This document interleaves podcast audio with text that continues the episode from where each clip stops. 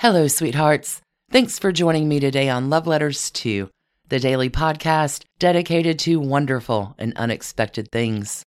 In today's episode, continuing through our month of muses and makers, it is a love letter to Edith Wharton and the Dollar Princesses of the Gilded Age.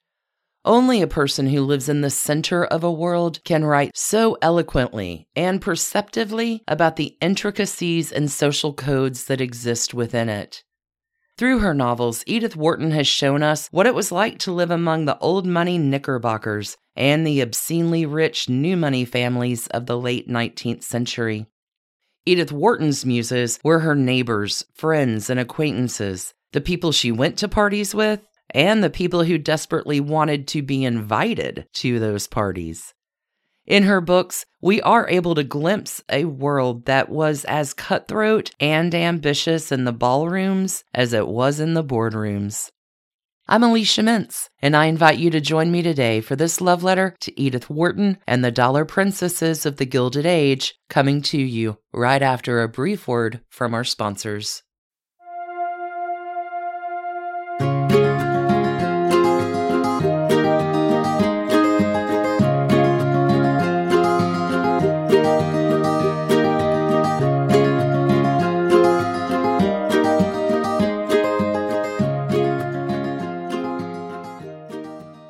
Edith Wharton and the Dollar Princesses, Edith, your novels have been staples of classic literature for over a hundred years.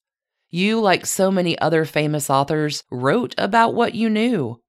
Your last novel, The Buccaneers, was left unfinished at your death. This was a fictional account of the transactions that took place between the nouveau riche Americans who were not accepted into high society and the impoverished titled aristocracy of England. You knew it firsthand. These daughters of the super rich, like the Vanderbilts, the Jeromes, the Works, the Singers, and the Leiters, with wealth born from the Industrial Revolution, as essentially sold their daughters for an aristocratic title. Sometimes called cash for class or the Transatlantic Marriage Bureau, this was a common practice in the Gilded Age, and only one of the ways these new money families could find their way into the unwelcoming old money Knickerbocker society. But you had a whole life that came before that book. So let's see what led you to write The Buccaneers. You were born Edith Jones on January 24th, 1862, in Manhattan.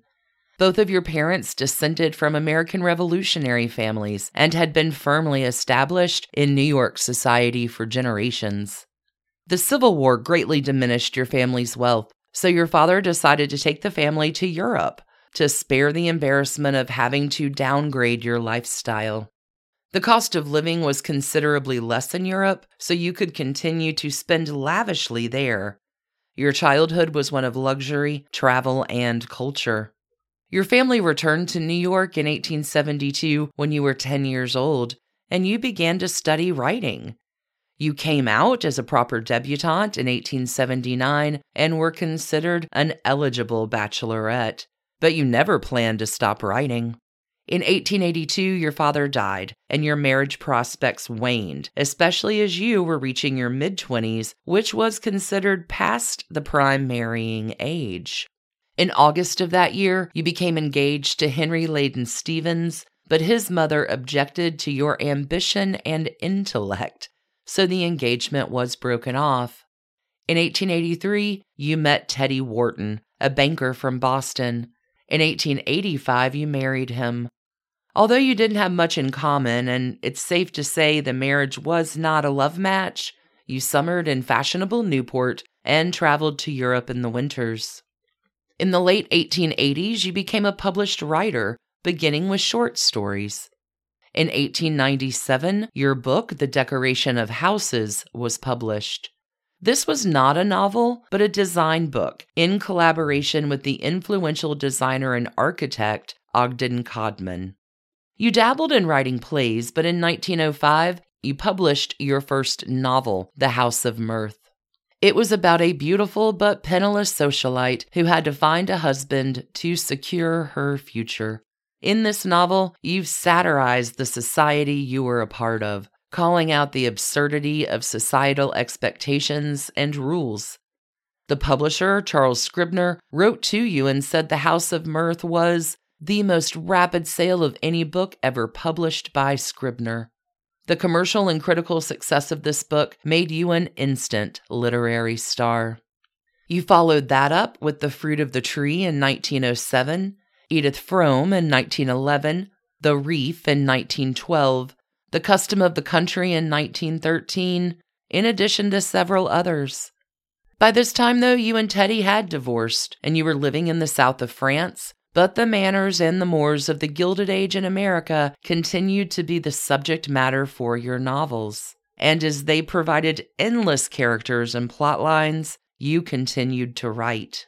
You are probably best known for The Age of Innocence, published in 1920, again dealing with wealth, social class, and the old money versus new money distinctions. For The Age of Innocence, you were awarded the Pulitzer Prize for Fiction in 1921, making you the first female to win that award.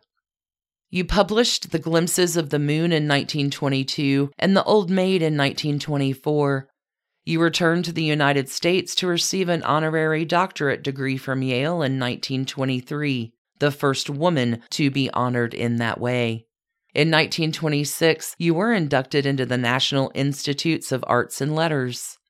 You continued writing, but your health was beginning to fail, and the loss of many friends and loved ones left you mourning. A contemporary New Yorker article described Wharton's work and characterizations of wealthy America as an omen or predictor of future events, stating, She spent her life formally proving that the wages of social sin were social death, and lived to see the grandchildren of her characters comfortably and popularly relaxing into open scandals. Your muses were New York Knickerbocker Society, Mrs. Astor's 400, and all of those nouveau riche who could not buy their way into acceptable society. They were all around you, and you used them in your almost 50 books. But it is the muses in your last book, The Buccaneers, that we want to honor along with you in this letter. You were in the process of writing The Buccaneers in 1937 when you died.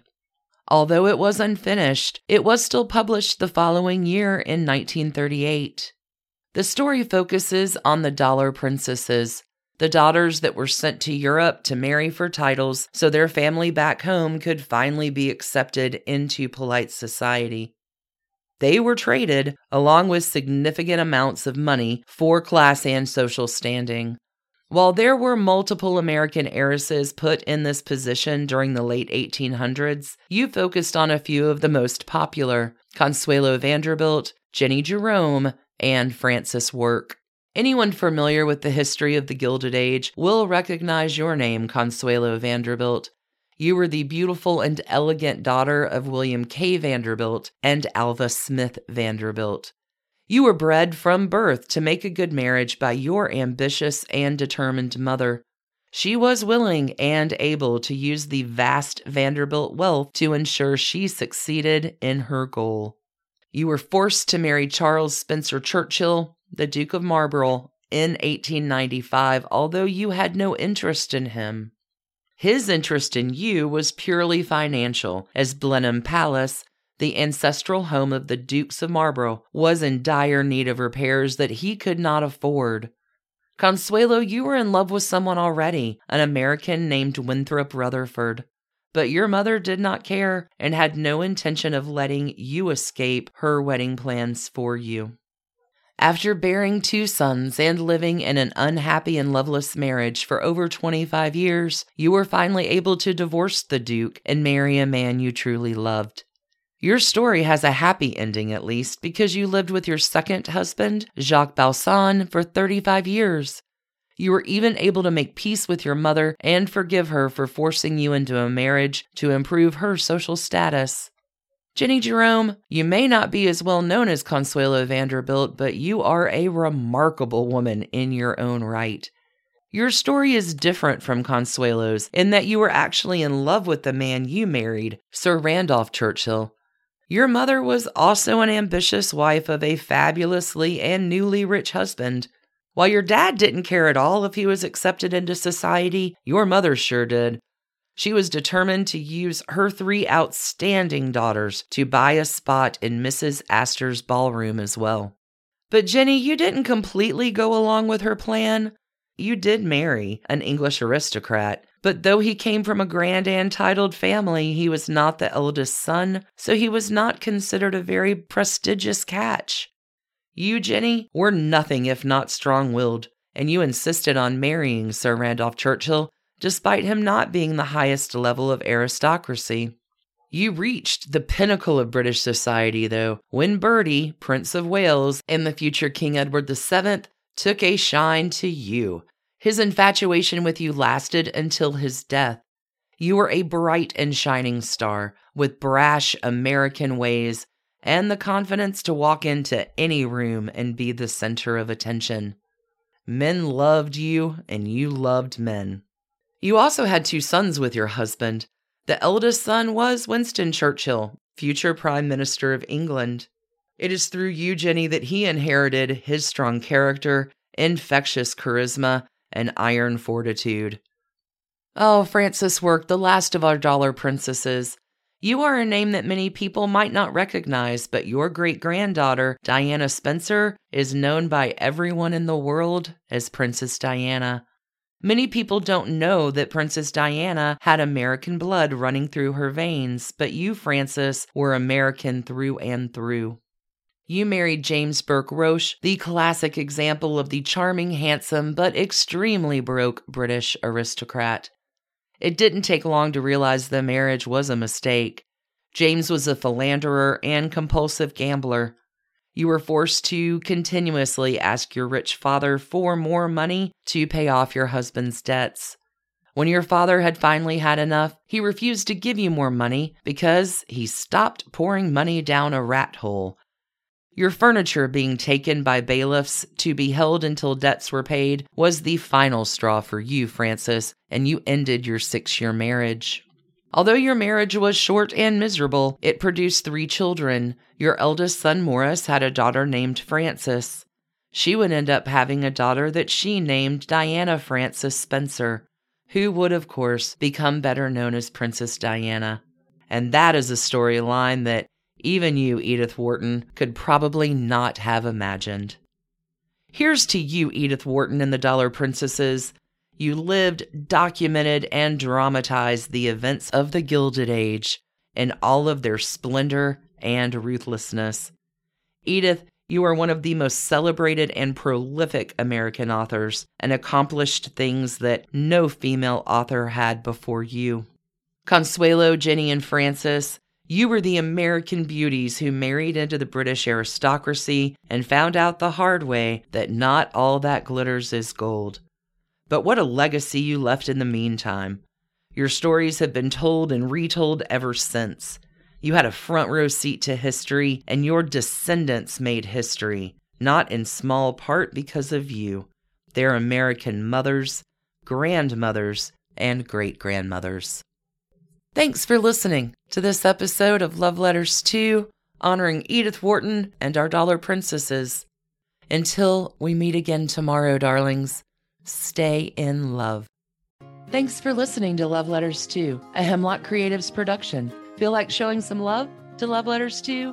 We'd love it if you tell a friend or leave us a kind review or even come and visit us on social media. You can find us at Instagram or Facebook at Love Letters 2 Podcast you can also reach out and email us at loveletters2podcast at gmail.com or visit our website at loveletters2podcast.com.